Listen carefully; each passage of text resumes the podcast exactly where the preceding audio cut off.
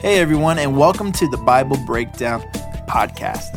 In this podcast, we will be breaking down the Bible one chapter a day. Whether you are a new believer or have been following Christ for a while, we believe that you will learn something new and fresh every single day. So, thank you for joining us, and let's get into breaking down the Bible together. Well, hello, everybody. Welcome back to the Bible Breakdown Podcast with your host, Pastor Brandon. Today, Acts chapter 12. And I just, I get tickled by this. This is not a, this is not a fun one necessarily, uh, but I love it. I love it at the same time. I would call this jailbreak because there, it, it's just, it's just going to be really funny. And there's a lady in this that I identify with so much, like her actions it's just amazing. I love it so much. I can't wait for you to see it. Before we do that, as always, if you like what we're doing here, make sure you like, share, and subscribe our YouTube videos. Make sure if you're listening to this as a podcast, leave us a five star review. Also, go to the Bible breakdown discussion, and I just want to hear how you process the middle part of this chapter because there's it, it's sad at the at the beginning. There's judgment at the end, but right in the middle is just amazing. So we're going to dive into this together. But to bring you up to speed, it, this is the doctor turned investigative journalist, Luke, who is inspired by the Holy Spirit to write and chronicle what has been going on with the early church.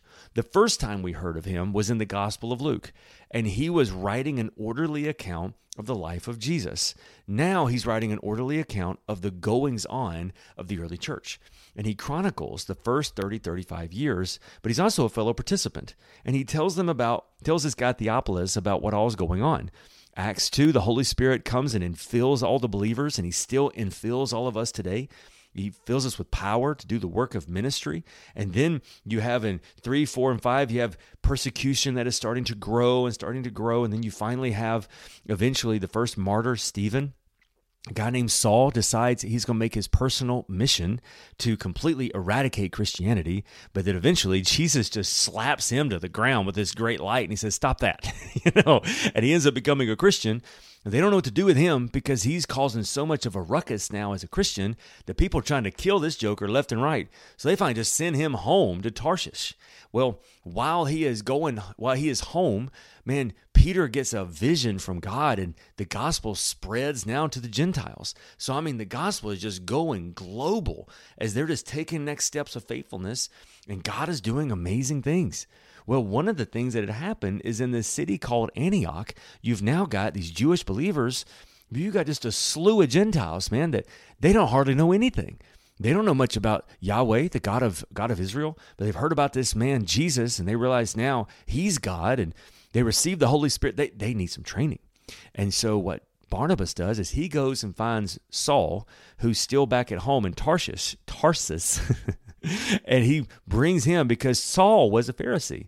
So he knows all about uh, the Israel, Israeli covenant and all these things. And so he takes him back. And so just things are spreading. But now, because the gospel is spreading even more, now what's going to start to happen is persecution is going to ramp up even more. Have you ever heard this phrase before? New levels, new devils.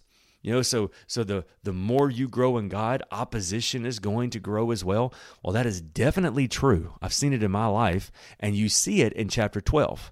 Because now it's not just local, you know, religious leaders who are giving you a hard time, but now authorities, now governmental authorities get in on the act to try to stamp out this thing called Christianity. So we see something horrible happen at the beginning, but then we see God do something amazing. So let's read this together. Acts chapter 12, New Living Translation. Let's read and see what happens. Verse 1.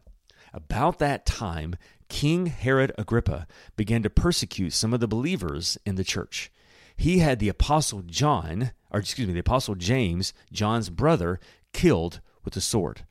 When Herod saw how much this pleased the Jewish people, he also arrested Peter. This took place during the Passover celebration.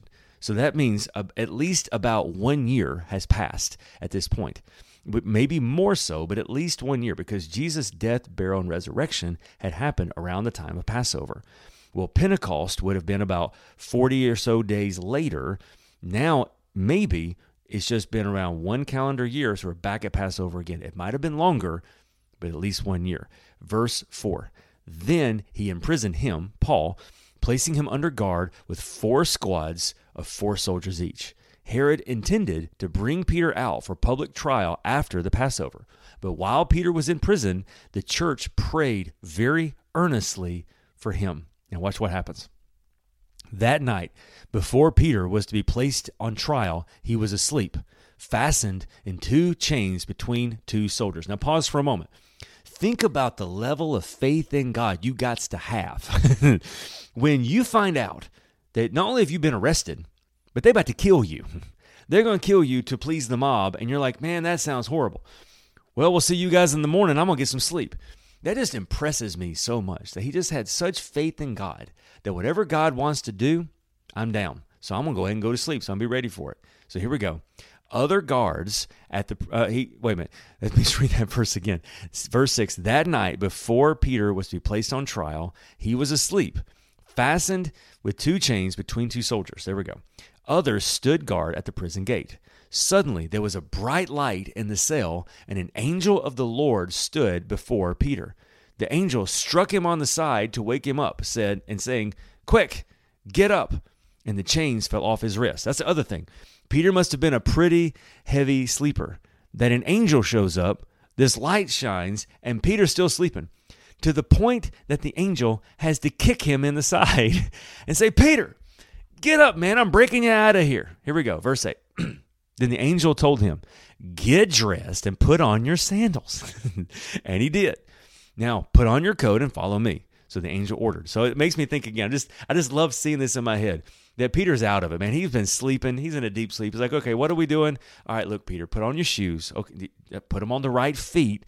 Okay, get your coat. No, no, no, no, your coat. All right, put it on, Peter, because he's still waking up. Right, verse nine. So Peter left the cell, following the angel. But all the time, he thought it was just a vision. He's so asleep, he's still waking up. He didn't realize this was actually happening. Verse 10 They passed the first and the second guard post and came to the iron gate leading to the city. This opened for them all by itself. So they passed through and started walking down the street. Then the angel suddenly left him. Peter finally came to his senses. In other words, he finally woke up fully and said, It's really true. The Lord sent his angel and saved me from Herod and from the Jewish leaders and what they had planned to do to me. When he realized this, he went to the home of Mary, the mother of John Mark, where they were gathered for prayer. This is what I love this so much. This I identify with this lady so much. Verse 13. He knocked at the door of the gate, and a servant girl named Rhoda came to open it. When she recognized it was Peter's voice, she was so overjoyed that instead of opening the door, she ran back inside and told everybody, Peter is standing at the door. You must be out of your mind, they said. When she insisted, they decided, ah, it must just be his angel, whatever that even means. Verse 16. Meanwhile, Peter was still knocking. Hey, idiots, let me in. Finally, they went and opened the door and saw him, and they were amazed. And in my mind, it's like, Rhoda, you left him out here the whole time? But I love this so much. She was so excited that she left him at the door. I'm not even going to tell you how many times I've done something like that. All right, verse 17. He motioned for them to quiet down and told them that the Lord had led him out of prison. Tell James and the other brothers what happened, he said, and then he went to another place. Verse 18. At dawn, there was great commotion among the soldiers for what had happened to Peter. Herod Agrippa Agrippa ordered a thorough search of him, and when he couldn't, they couldn't be found, Herod interrogated the guards and then sentenced them to death. Afterward, Herod left Judea and stayed in Caesarea for a while. So I love this idea that God's not finished with Peter yet. So it doesn't matter what they wanted to do to him. If God's not done with you yet, it's not going to succeed. Now, watch the judgment of God fall right here at the end. Verse 20. Now Herod was very angry with the people of Tyre and Sidon they sent delegations to make peace with him because their cities were dependent upon Herod's county, a country for food. The delegates won the support of Blastus, Herod's personal assistant, assistant, and he appointed them. Herod, uh, appointment with Herod was granted. When the day arrived, Herod put on his royal robes, sat on his throne, and made a speech to them. When the people gave him a great ovation, they shouted, It's the voice of a God, not a man Instantly, the Lord struck Herod with a sickness because he accepted the people's worship instead of giving glory to God. So he was consumed with worms and died. That's disgusting and a horrible way to go. Verse 24 Meanwhile, the word of God continued to spread, and there were many new believers. When Barnabas and Saul had finished their mission to Jerusalem, they returned, taking John Mark with them. Remember, the reason why Barnabas and Saul were there was to bring relief to Jerusalem. Now, what can we get out of this scripture? A whole lot of things. First of all, at the very beginning, just because you serve God doesn't mean bad things aren't going to happen. John had a brother named James. James didn't do anything wrong. James was serving the Lord. James was doing the very best that he could. But persecution came and James was killed. Just because you serve God doesn't mean bad times aren't going to come. But as we see in the middle section, if God's not finished with you yet, then it doesn't matter what they do, it's not going to succeed. James was able to go to heaven. He was able to see his Savior and his Lord Jesus face to face. He's okay. We don't have to worry about him anymore. We don't see that as a as a loss in our eyes. We see that as a victory. But God was not finished with Peter yet. So it didn't matter. It wasn't going to stop God from rescuing him. And then poor Rhoda got so excited. And then we see at the bottom, God is still faithful and he's still just, and he brings justice upon all in his due season. So, how can that encourage you today? If God's not finished with you, whatever you're going through will not defeat you. I don't know what it is. Maybe it's huge. Maybe it's horrible. Maybe it seems life threatening. And I, I, don't downplay it at all. It may be the worst thing in the world. But here's the thing the worse the trouble, the bigger the enemy, the greater the testimony of God's faithfulness. That if He's not done with you yet, nothing is going to be able to overcome you or overwhelm you.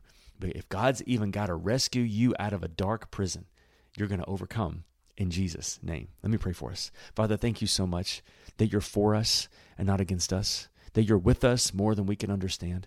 My prayer today, God, is that you will encourage everybody who is listening or watching this, that they will remember that because you are with us and because Holy Spirit, you walk with us and you live with us, that no matter what we go through, it will not overwhelm us. But even if you've got to rescue us from a dark, cold place, Lord, you are the God of miracles. And we celebrate that today. In Jesus' name we pray.